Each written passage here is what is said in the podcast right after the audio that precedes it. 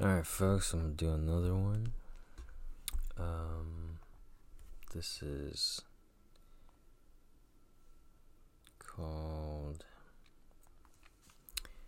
The Lone Wolf in Inner Asia. Alright, this is a Journal of the American Oriental Society, 2011. Alright, um, alright. I am both pleased and honored to be with you tonight. My first conference presentation was before this society as a graduate student, and I have long appreciated the place at the table that has been given to Inner Asia in its organization. It is, I think, fitting that an Inner Asianist is presenting tonight's presidential address so soon after the death of. Okay, let me just let me see. When I first began to think about this address, I was tempted to use the lone wolf as a metaphor for the scholar of Inner Asia. Intrepid, cunning, perhaps even dangerous, and general, generally quite lonely on the vast plains of the scholarly world. But in the end, I chose a more literal approach to the topic. In this address, I will consider wolves that, if not precisely real, still appear in the animal's familiar guise rather than that of an all too frequently solitary, solitary scholar. If in Lévi-Strauss's well known dictum, animals are good to think with, it is also true that some animals are, with apologies to George Orwell, more good to think with than others. You get it. Certain animals resonate more strongly with humans than do others. Animals are both like and unlike humans with varying degrees of similarity and difference. I believe that it is the similarities heightened highlighted by difference or otherness that make certain animals highly resonant within human cultures, often across a wide diversity of cultural and geographical terrain. Um, one can identify many such animals without much mental effort. Horses and lions and eagles tend to resonate more richly than earthworms or oysters or dragonflies, suggesting that size and visibility matter in this equation, as do biological and behavioral similarities with humans that provide the very resonance being considered here. Familiarity is not always a crucial factor. As the example of the lion provides ample evidence, it, is, it has become a symbol of royal power in areas far beyond its natural habitat and in cultural loci as far flung as China and Britain. Yet, in many cases, familiarity con- contributes to the cultural resonance that many animals have for their human observers. Of such animals, one of the most familiar for humans throughout much of North America and Eurasia, and one of the most culturally fruitful, is the wolf, Canis lupus. In its heyday, that is, until humans set out to eradicate it, the wolf was the most widespread mammal in the world except for humans themselves.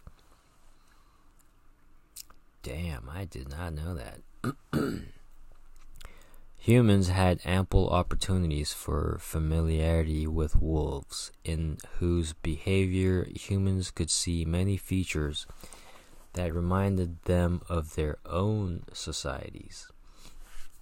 Interesting. This is okay. The wolf pack resembles in many ways a human community with well established roles reflecting age and gender. Particularly noteworthy are the raising of the young, group play, and the activity of collaborative hunting. For human communities, I mean it's interesting because I mean look at it. Even even our sports teams nowadays, they still have animals as their uh, totem, emblem, banner, whatever you want to call it. It's the same shit, man. All right. Dolphins, man. Come on, man. like, uh, where was I? Okay. Despite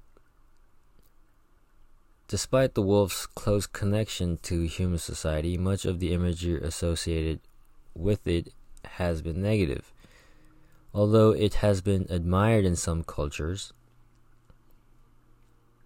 uh, hold up.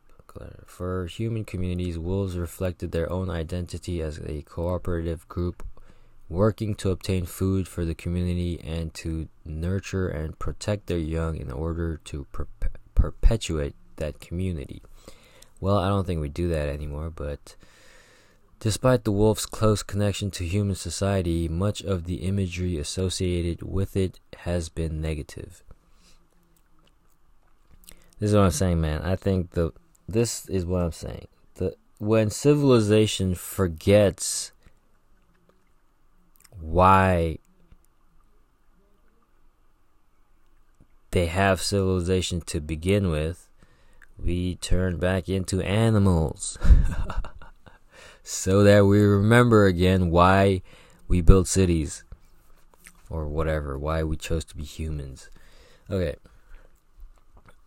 Um Although it has been admired in some cultures for its strength and skill, many human societies have viewed the wolf with fear, revulsion, or a combination of the two. Its hunting techniques translated into cruelty, its abilities in stealth seen as symbolic of treachery, its feeding habits viewed as evidence of gluttony, the wolf was regarded as an enemy by many human communities that it encountered, particularly those who saw the wolf as a potential danger to themselves and their domesticated livestock. I mean, goddamn, have you heard of the story of, um, I forget if it was World War One or two, where basically both sides had to apparently stop fighting and work together to kill these fucking man-eating wolves because these wolf these giant wolves apparently they were like nine ten feet long were taking out more of the humans. The the wolves were taking out more of the soldiers than you know each other. So they the humans had to stop killing each other and work together to kill these wolves so that they could keep fighting. Fucking a man. All right. Um The image of the wolf thus is often an ambivalent one, a brave, energetic, and skillful hunter, but also a cunning thief and killer whose thirst for blood seems to know no bounds. It is this very ambivalence that gives the image of the wolf its astonishing cultural versatility, and so can help account for its prevalence in many distinct and geographically widespread cultures. I mean, they're dogs, man. They're everywhere. Dogs. They're dogs, basically. Sorry. Among nomadic peoples of Inner Asia, the positive attributes of the wolf could dominate as people thought with wolves and other creatures. In particular, wolves were regarded as fitting symbols for Inner Asian warriors. Huh. This can be seen in the 8th century old Turkic inscriptions of the Orkhon Valley in Mongolia, the monuments to Kul Tegin and his brother Bilge Qaghan, composed in 732 and 735 CE respectively. Both describe the revival of the Turks' power in the late 7th century with these words. Because heaven gave them strength, the soldiers of my father, the Qaghan, were like wolves, and his enemies were like sheep. We will return to this connection between warriors and wolves. Did you hear this shit? Symbol fitting for inner Asian warriors is a wolf, and then apparently this is what is written on their because heaven gave them strength, the soldiers of my father, the Qaghan, were like wolves, and his enemies were like sheep. Hmm, where have we heard that one before? This was when 732 CE. Motherfucker, man. More striking than this military symbolism, a connection with parallels in many other cultures, is the relative abundance of inner Asian tales in which a single wolf serves as an ancestor, protector, or guide for a particular human community. Hmm, what does this story sound familiar like?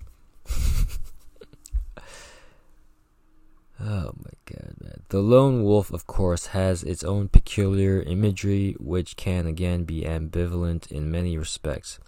Is the lone wolf aloof and independent, or an outcast from the community?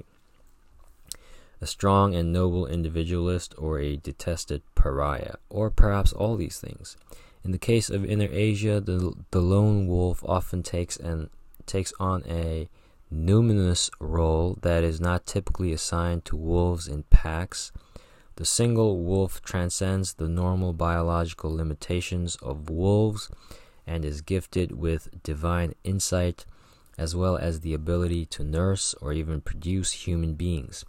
The lone wolf thus becomes an ally and sometimes even a member of the family. You know what's crazy is apparently shamans were the ones who could change between the two. Anyways, perhaps the best example of this comes again from the early Turks, who dominated Inner Asia from about 552 to about 630 CE, and again from about 682 to about 744 CE. Their empire, which is which at its height stretched from the frontiers of Korea in the east, passing north of China and Iran to confront the Byzantine world of the Black Sea in the west, was centered on the Mongolian plateau, and it is there that the great Turk rulers established their dwellings, received emissaries from afar, and designed elaborate stone monuments to celebrate their achievements. According to Chinese sources, the Turks told the following story of their development as a people. At an unspecified time in the past, the Turks had been attacked by an enemy who defeated and then exterminated them, save for a 10 year old boy. The tale indicates that the enemy soldiers could not bring themselves to kill this lad, and so, in an excess of compassion, cut off his feet and in some versions his hands as well, and threw him into a marsh. There he was discovered by a she wolf who fed him with meat. As he grew to adulthood, the boy had sexual congress with the wolf and impregnated her. That's uh, shamanism, I think. At this time, the old enemy heard of the boy's survival and sent troops to kill him. In this, they succeeded, but the pregnant she wolf escaped and was transported to the region north of Koko in the Tarim Basin. There she found a mountain cave in which a world within a world, a vast and rich plain where she settled and gave birth to ten human sons. These grew and took wives from outside. When their descendants, the revitalized Turks, had grown in number, they left the cave and submitted to the dominant power in eastern Inner Asia at that time, the Ruran, whom they served as blacksmiths. According to some versions, they employed a standard with a metal wolf's head on it as a reminder of their origins. The Turks later rebelled against the Ruran and supplanted them in the middle of the 6th century. What the fuck? I have never ever heard this story. Perhaps the most curious aspect of the Turk tale is, for us, its similarity to that of the famous story of the founding of Rome in which the infant twins Romulus and Remus were abandoned and left to die in the wilderness, only to be saved by a she wolf who suckled them, thereby allowing them to grow to adulthood and establish the city that would dominate the Mediterranean world for centuries. There are, of course, many differences of detail, but the similarities are striking. hmm. I wonder why. I wonder why. The tale or a version of it may well be pre Roman. The image of a child suckled by a wolf, or possibly a lioness, has been found on objects in Italy predating the founding of Rome, suggesting a more ancient origin of this motif, which may then have been borrowed by the Romans for their own purposes. As Roman power grew, the image of the wolf and the twins was to be found throughout the empire. Alright, alright, okay. I have heard stories of stuff like this before. So in my head, I'm trying to think about this now. So. It can't be literal, right? Although there are those people who are like very hairy and even their face and stuff, there used to be they used to be called the wolf family or brothers or whatever. So just I don't know, man. Like, just makes you wonder sometimes. Anyways, um,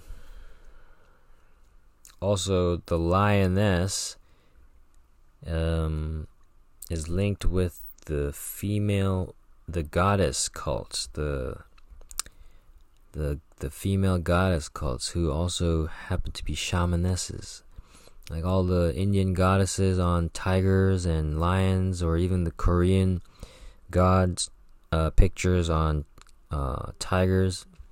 Yeah, they were shamans. He Man riding his tiger, apparently, that shamans used to do that, apparently. Okay. Um.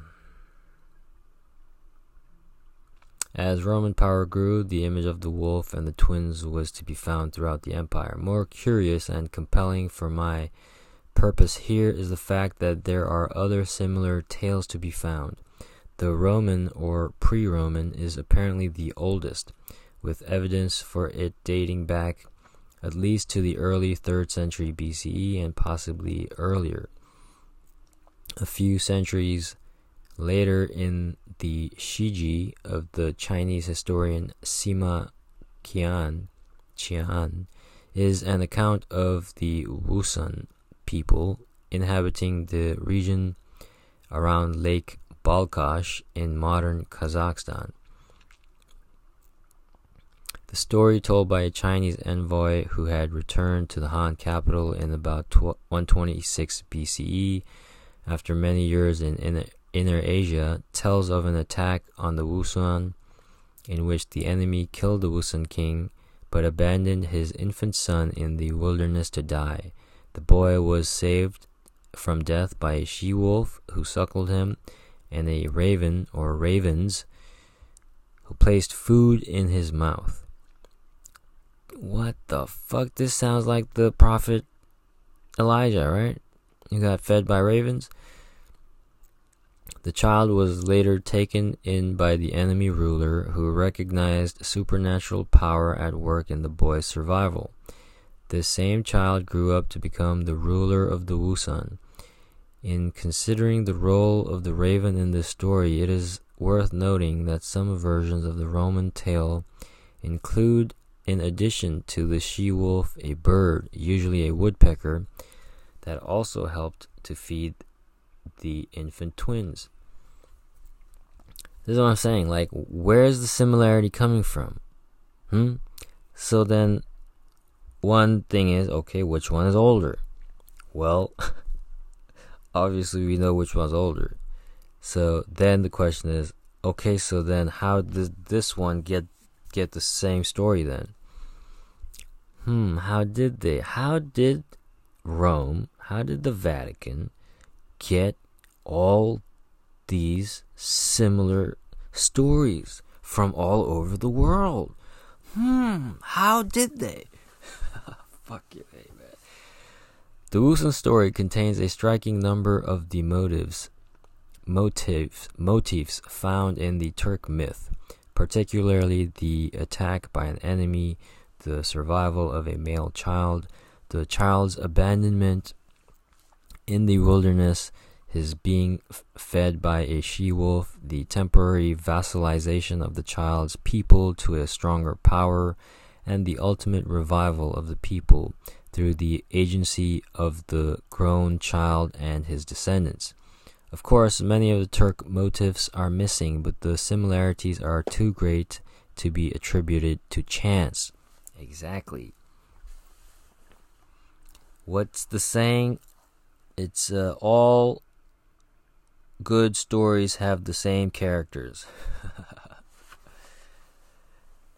Ah, man.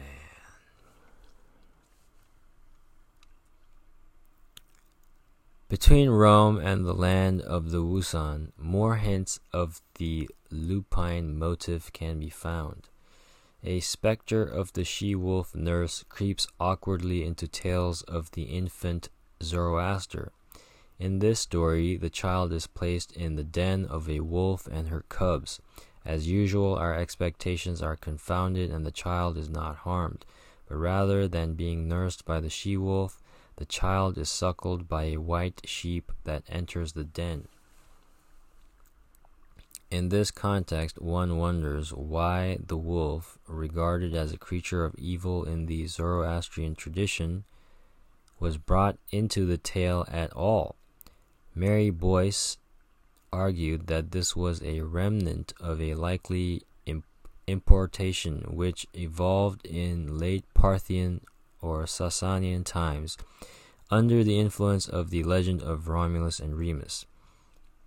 But the tale apparently has been sanitized. Still, images of twins and also single infants, as well as a pairing of a human infant with a wolf cub being suckled by a she wolf have been found on seals and amulets in the Near East, particularly in the Sasanian context. Okay, one thing you have to know about stories is the power it has to either unite people. Yeah, basically the power to unite. And and that right there is is kind of a superpower. If you have the power to you know unite let's say a certain group of people with this thing called a story imagine then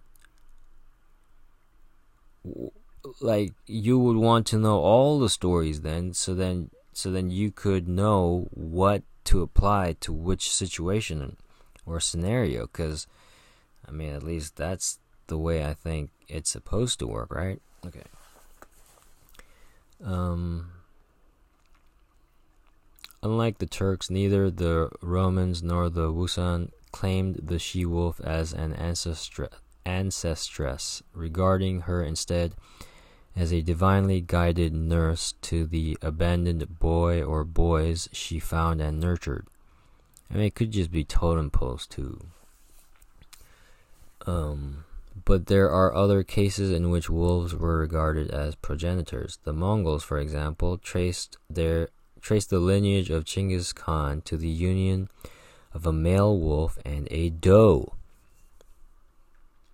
Here it should be noted that many scholars have argued that tales of animal nurses, which are nearly global as cultural expressions, particularly in identifying a hero to be, may well be sanitized versions of legends of animal ancestors, just as human ancestors with animal names may also conceal their earlier ties of animal ancestors. The latter process can be seen clearly in the case of the Mongols. The secret history of the Mongols, composed during the 13th century begins with the mating of a blue gray wolf and a fallow doe. In the later Mongol tradition, these were turned into humans who are named blue gray wolf and through a barely discernible act of linguistic sleight of hand, beautiful doe. One could point to other examples. Memories of the Turk she wolf persisted among later Turkic people as well. Writing in the 11th century, but quoting earlier authorities, the Persian, author- the Persian author Gardizi recounts a story in which the sparse hair and evil disposition of the Turkic peoples are explained by the childhood of their putative ancestor Japheth, Japheth, son of Noah. As a child, Japheth was stricken with a disease that his mother could cure only by feeding him ants' eggs and wolf milk. The ant eggs caused him to have sparse hair, while the milk of the she wolf brought about his wicked nature. These traits were then inher- inherited by his descendants, including Turk, the ancestor of the Turkic peoples. The milk of the she wolf suggests an echo of the Turk and other myths, although now the wolf's nurturing is provided through a human intermediary. The humanization of the wolf's nurturing act, which parallels the replacement of a savior animal by an animal substitute, often a shepherd or hunter in many tales. Dun dun dun dun. That's what I'm saying. This this is all that was, man. Jesus, and you look up the Ainu bear sacrifice. That's all. Probably that's probably all that happened was Jesus got the the bear got switched for the human Jesus. That's all that happened. Okay, does not render the tale more logical, but it does serve to cleanse it of any suggestion of direct bestial contact or origin. Exactly, because humans, we are humans, right? We're in the city, we're civilized. We don't, we're not animals. We we gotta separate that side from us.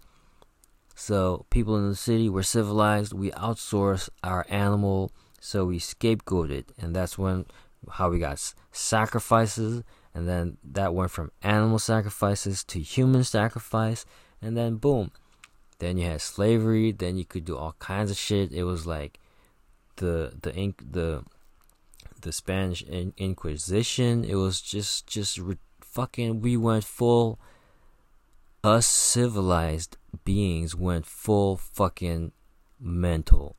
We went full beast mode. Yeah, because if you keep a tiger locked in a cage his whole life, and then you let that fucker out amongst the humans who kept it in that box, what the fuck do you think he's gonna do to those humans? Huh? Alright.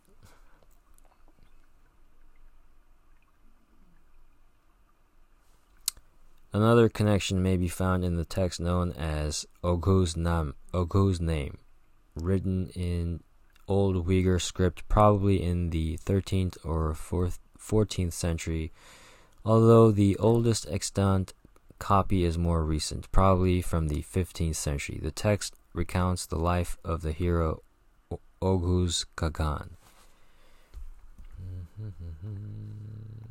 All right. Um, where was that? Kagan. After procl- after proclaiming himself ruler over the Turkic Oghuz people, Oghuz Kagan set sets out on a series of conquests, announcing that his people's war cry will be "Blue Gray Wolf," Kok Bori.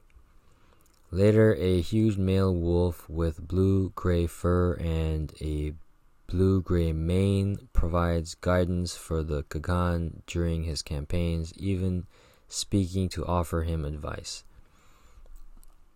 Yeah, man, don't you guys remember all those movies with wolves and shit in them? I mean, Dances with the Wolves, come on.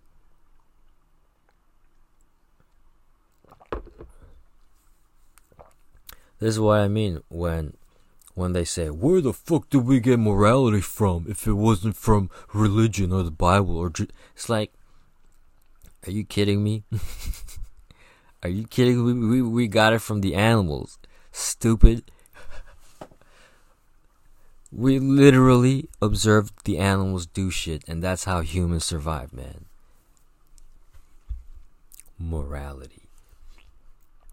What morality? We act like fucking animals. What fucking morality? Stupid. We we're the ones who made up this god bullshit, and then and then just a hand handful of people will benefit based on that version of the story. Go fuck yourself, man. For modern historians who studied the early Turks, the notion of wolf ancestry was initially unsupported by any concrete evidence beyond the story mentioned above, preserved unfor- unfortunately only in Chinese versions. This ultimately led the great lexic- lexicographer Sir Gerard Clauson to publish in 1964 an article, Turks and Wolves, in which he asserted that the wolf thing was a scurrilous sham intended to denigrate the Turks in Chinese eyes by describing their rulers as descended from a wild animal. Unfortunately for Sir Gerard, and unbeknownst to him at the time, a discovery had been made in Mongolia just a few years before his article was published that changed everything. In 1956, the Mongol archaeologist T.S. Dorjsuren carried out some excavations in central Mongolia, some 10 kilometers west of the town of Bugut in the province of Arkhangai. The religious character of the site was suggested by the presence of a number of features from different eras, including burial mounds, ancient petroglyphs, and deer stones, and what appeared to have been what appeared to be a ruined altar. It was evident that the site had a sacred meaning for a number of peoples over a long period of time, at least from the Bronze Age to the Middle Ages. For some years, Dor Dorjsuren's discovery was little noticed by the rest of the world. The most impressive item found at the site was a large brown large brown sandstone stele nearly two and a half meters tall, which had been almost entirely buried prior to Dorjsuren's excavations. Although damaged, particularly at the top, which had been the only part of the stele protruding above ground. Its original shape was readily reestablished. Forming its base is a large carved turtle from which rises a flat, rectangular slab containing inscriptions in two different languages Sogdian and apparently Sanskrit, the latter written in Brahmi script. These inscriptions cover the sides of the stele. At the curved top of the stele, or what remains of the top, is the carved bas relief image of a wolf, beneath which are two distinct limbs.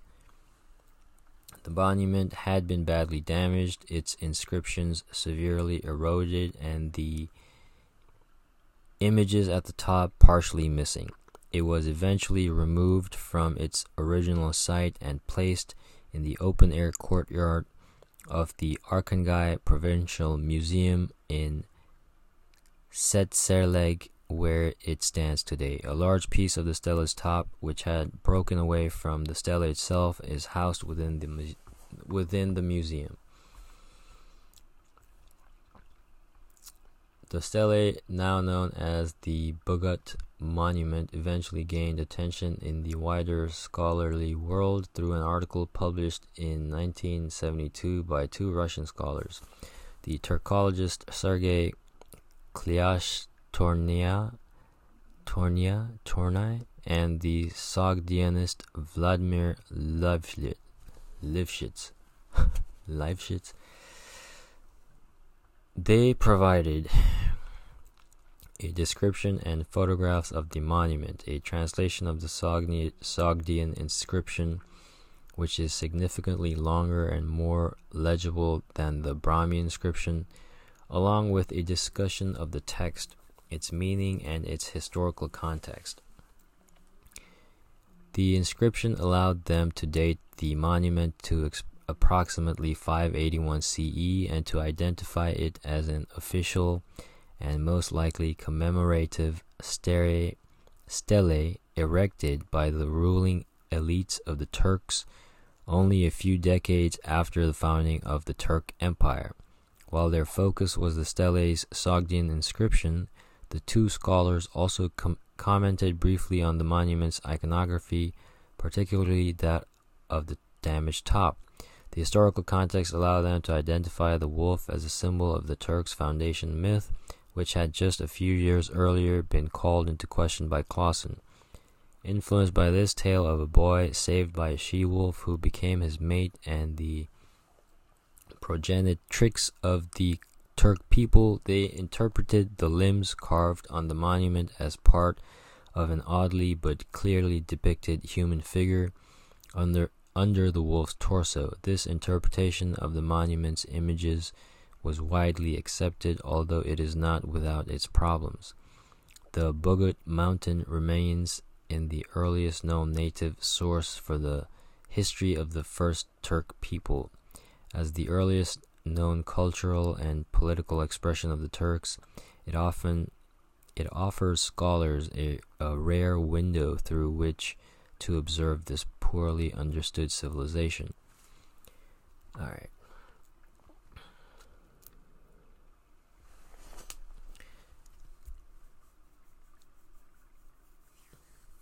Hmm. As would be expected, and as I have already suggested, the steles inscriptions have thus far been the element most intriguing to, to scholars. These are in languages that, while not the Turks' own, apparently were important for the Turks. The Sogdians are well known to have been active as merchants and missionaries throughout much of Asia during the Middle Ages. Chinese sources attest to the importance of the Sogdians in the Turk Empire, where they served as court advisors and ambassadors. The fact that Bugut Stele's primary inscription is in Sogdian reveals their influence, as does the discovery of an additional Sogdian language inscription produced during the era of the First Turk Empire and found in modern Xinjiang. At present, these are the only two known written sources produced by the First Turk Empire. The, the shorter Brahmi inscription on the Bugut monument, apparently too badly damaged to allow any kind of meaningful translation, reveals a less well known but still significant Indian cultural influ- influence in early medieval Inner Asia. Finally, it is significant to note that it is not present a Chinese inscription. Or finally, it is significant to note what is not present a Chinese inscription. While the Turks employed Chinese elements in some of the stele's components, such as the turtle base and the general shape of the monument, they elected not to employ the Chinese language. The fact that neither of the stele's two inscriptions is in a Turkic language was disappointing to Turkologists who were already familiar with several major stone inscriptions of the 8th century left by the elites of the Second Turk Empire and written in the Old Turkic language and runiform script. The use of Sogdian at Bugut is in the 6th century rather than the Turkic runiform script of the 8th century is less surprising when we understand that the latter had not yet been developed. Alright. And he keeps talking about the same stele for a while. As I have indicated, the forms at the top of the Bugut stele are damaged. Only part of the image has survived, def- depicting yes, yes, yes. Um, draped over, much as the Chinese typically did the dragon images, blah blah blah. Um, some of the most important steles from the Second Turk Empire, including the epitaphs of Kul, Kultegin and Bilge Qaghan, include turtle bases, and both also are topped by adorsed Chinese-style dragons draped over the mountain, the monuments, in the same position as the wolves of Bugut, heads down, eyes open, jaws agape. Stylistically, the Bugut wolves have no obvious antecedents in Inner Asian art. While they have been made to conform to Chinese dragon prototypes, they are clearly wolves and not sufficiently similar to Chinese dragons to have been arrived from them, save for their positioning on the stele. And what are. Hmm. Let me see. Right, okay, so let's pick up from The importance of the Bugut monument can hardly be overestimated. Not only is it the most important and oldest native source for the First Turk Empire, but it also set a precedent for the, for the erection of large inscribed stone monuments by the Turk and Uyghur elites who dominated the Mongolian plateau from the middle of the 6th century to the middle of the ninth. You know what's interesting is, as always, if you want something to last, write it in stone. Okay. Um.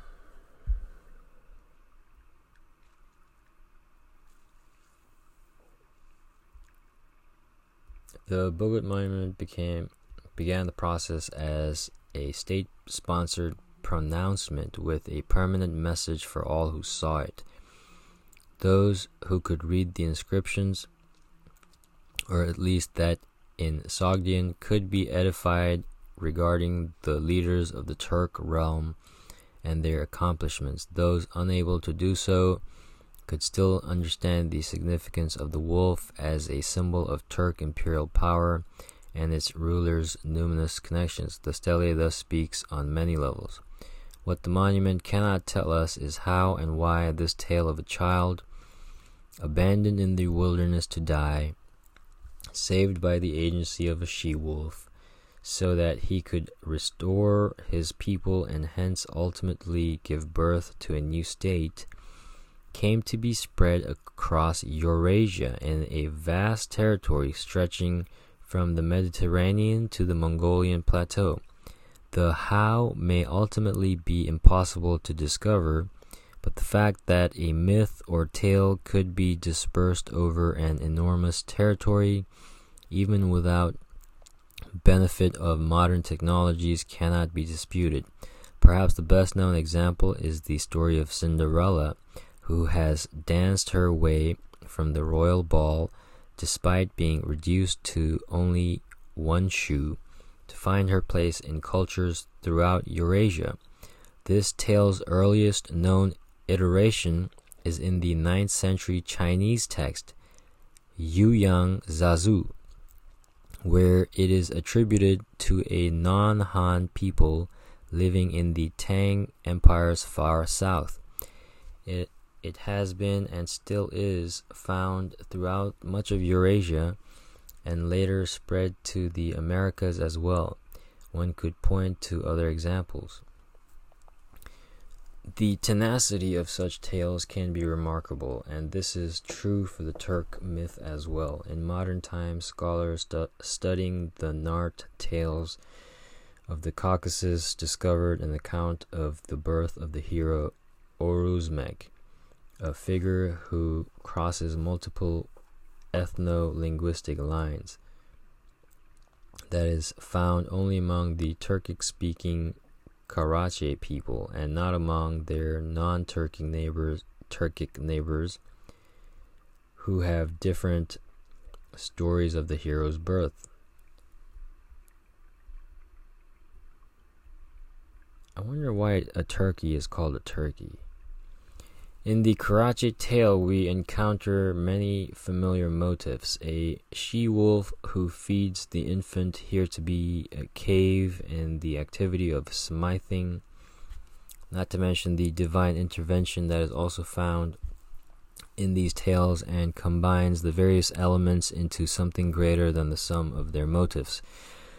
The image of the wolf among the Turks seem particularly significant especially as the wolf is the symbol used most regularly as a plastic referent to the entire Turk Foundation regeneration myth, a, con- a condensed version of the tale to remind the viewer of the more complete story and its implications. The Bugut inscription is our most important piece of evidence for this beyond the Chinese sources, which not only contain the Turkic myth, the Turk myth, but also provide other evidence for the importance of the lupine wolf motif. Chinese source, sources indicate, for example, that the Turks' flagpoles had metal finials in the shape of wolves' heads, and that the rulers' guards referred to themselves as wolves.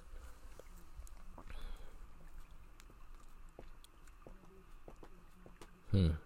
The Chinese work Tongdian, completed at the beginning of the 9th century CE, indicates several epithets for subordinate rulers under the Turks' supreme Khagan, one of whom was called Bori Qaghan, meaning wolf Khagan. Bori. Hmm. The source states that this title was given to those who were particularly bloodthirsty. What then does the presence of the wolf signify in the Turk myth? Even if we cannot ascertain exactly how the story of the nurturing, nurturing she wolf spread throughout much of Eurasia, can we determine why? I have noted earlier that the image of the wolf is a powerful one in many cultures, possessing an ambiguous and hence versatile combination of attributes. Wolf imagery is found over a vast geographical expanse and within a large number of contexts. In most modern sed- sedentary societies, the negative image of the wolf has tended to predominate, but in many early societies, particularly those in which hunting played an important role, the wolf could also serve as a symbol of bravery, skill, and cooperation, and so became an important representation of the hunter warrior. Yeah, just like in the movie 300. In order for a Spartan soldier to become a fucking man, he had to go survive out in the in the wild and fucking kill a wolf. okay, um the shared activity of corporate cooperative hunting has created a close association between people and wolves. The wolf possesses qualities of the successful hunter and by extension the successful warrior. Mircea Eliade asserted that archaism of the religious complex of the wolf is beyond doubt. From his point of view, this religious complex lies in the religious universe of the primitive hunter, dominated by the mystical solidarity between the hunter and the game. Again, a man is a predator warrior by right of birth when he is descended from a wolf ancestor, or he becomes such through initiation. Yes, exactly. It's a psychological. You are putting on a new lens. Let's well. Uh, it's like you wearing a new mask. Yeah, there we go. You wearing a new mask. These are all your masks you have all the masks, first of all. It's just you are being initiated into wearing this one now, the warrior one. And that is being symbolized by a wolf. Okay, um the or he becomes such through initiation through ritual transformation into a carnivore. The Universal element of all these beliefs lies in the magico religious experience of solidarity with the wolf, whatever the means used to bring it about may be. In Europe, wolves have been associated with many deities, including Mars by the Romans and Apollo by the Greeks and Romans. Romulus and Remus, sons of Mars, nurtured by the she wolf, were warriors. Odin and the war father of some Germanic peoples um, was accompanied by two wolves. Okay. Sorry about that. Where was I?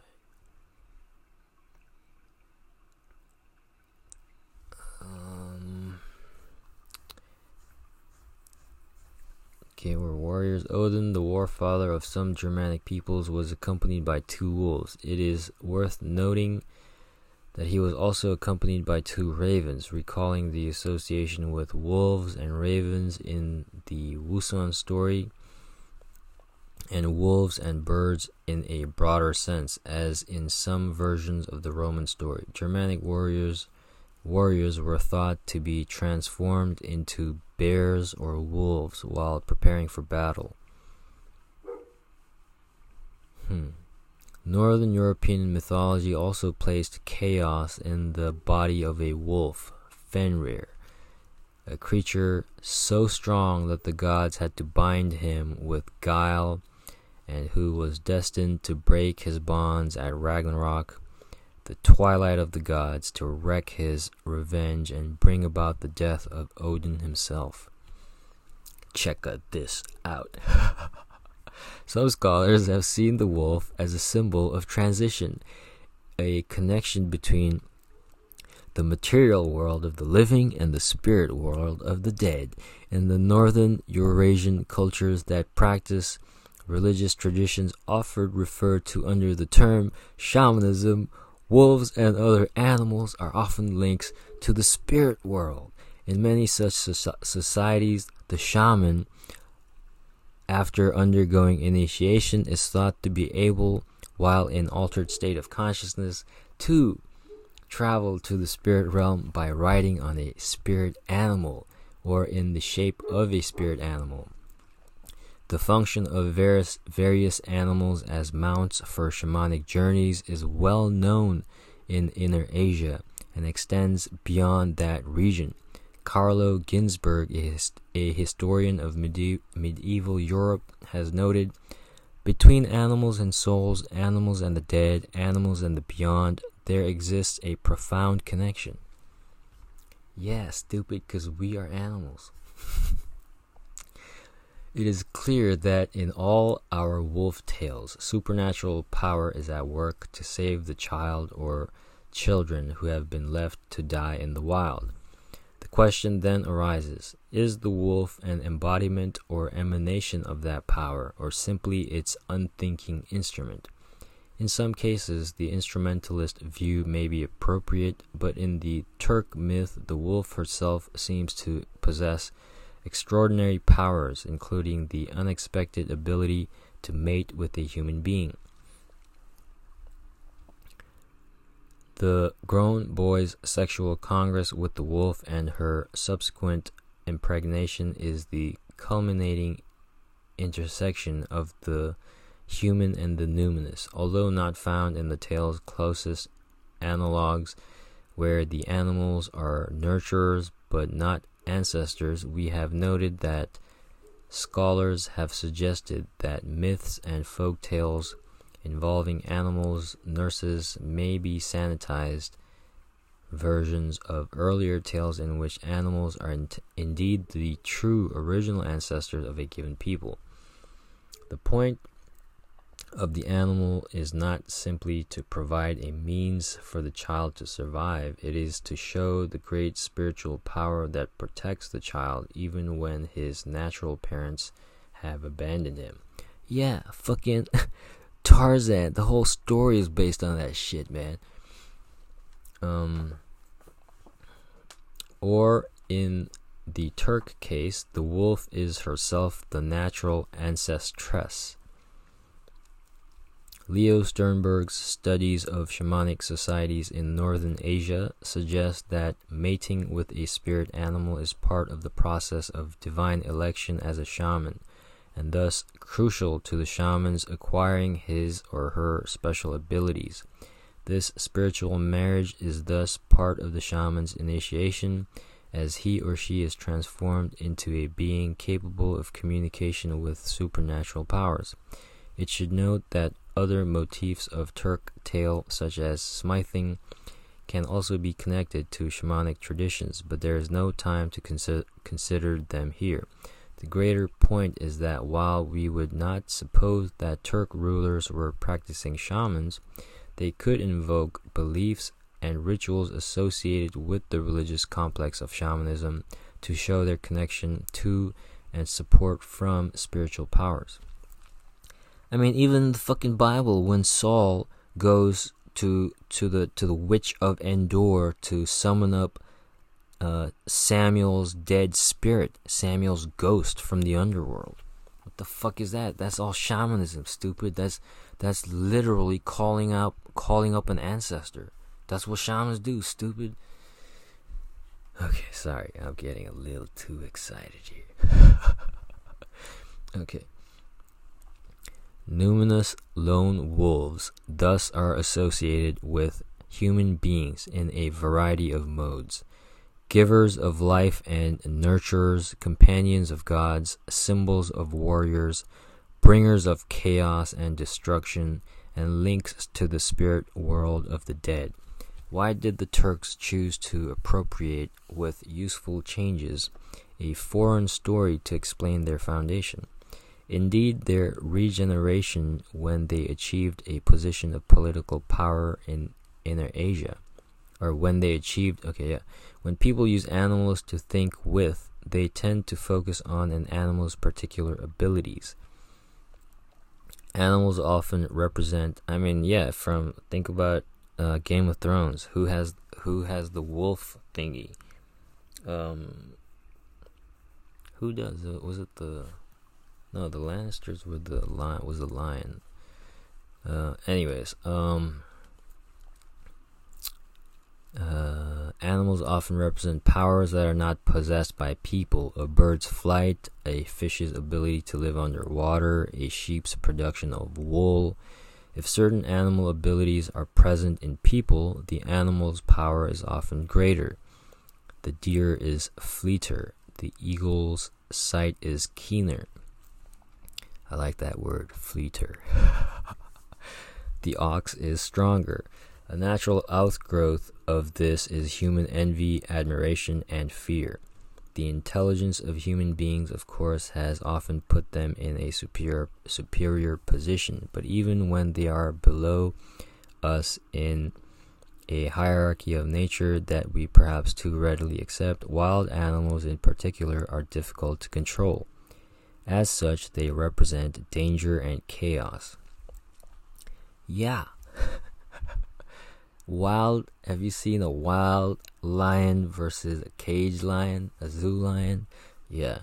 Hence, if wild nature designs to nurse and thus protect and serve human beings, this provides irrefutable proof of human centrality in the world. Spiritual power can take animal form in many cultures, particularly in those whose religious system is described as shamanistic. I mean, it doesn't even have to be shamanistic. Even even in our own everyday language, we go, "God damn, he's a fucking beast," or "He's an animal," or "You are fu- you're a fucking dog, man." Like we you we have all this link all this in our own language.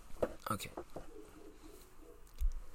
Animals thus represent numinous power that can and will aid humans. And plus, what is to say? There's there's no friend like a dog, or man's best friend is a dog. It's like, yeah, it's, yeah, cause we're animals.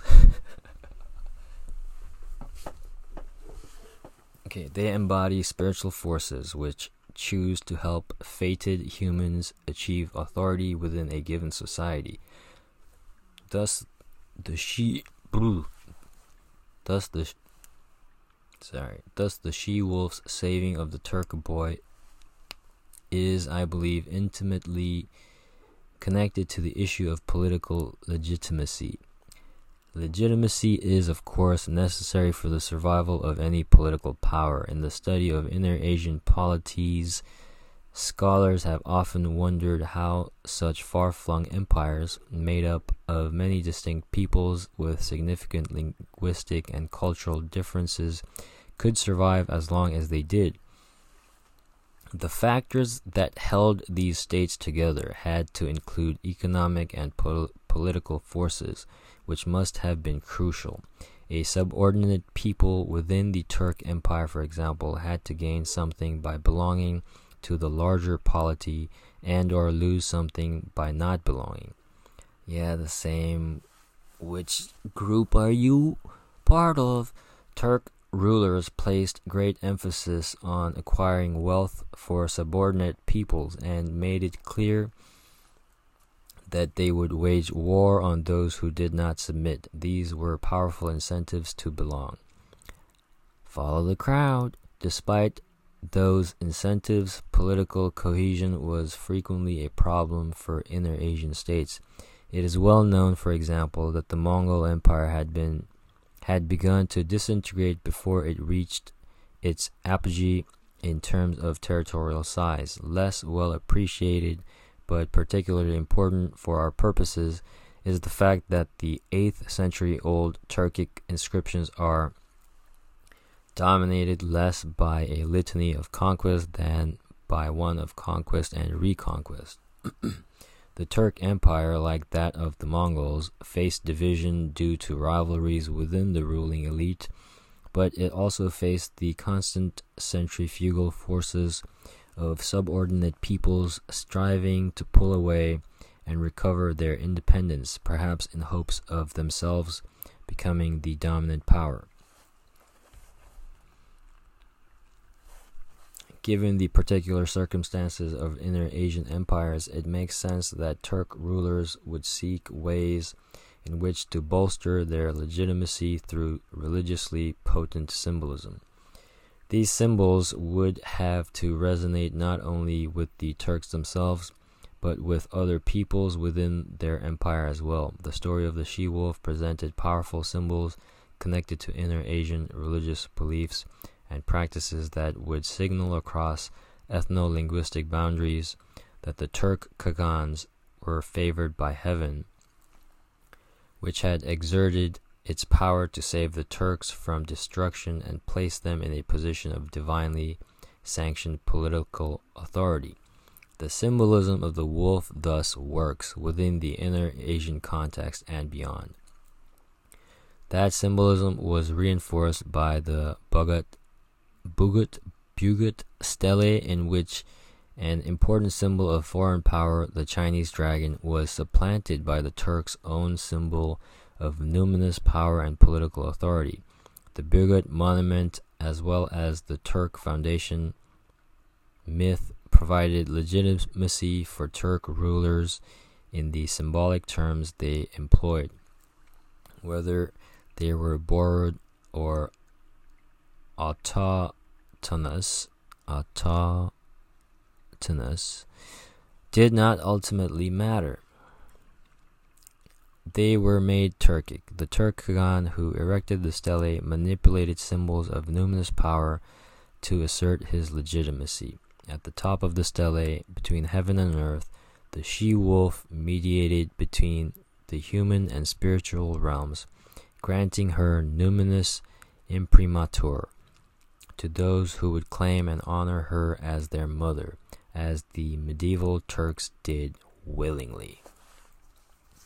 So what? The Romans are the Turks, or the Vatican stole all the symbology? I don't know which one happened, man.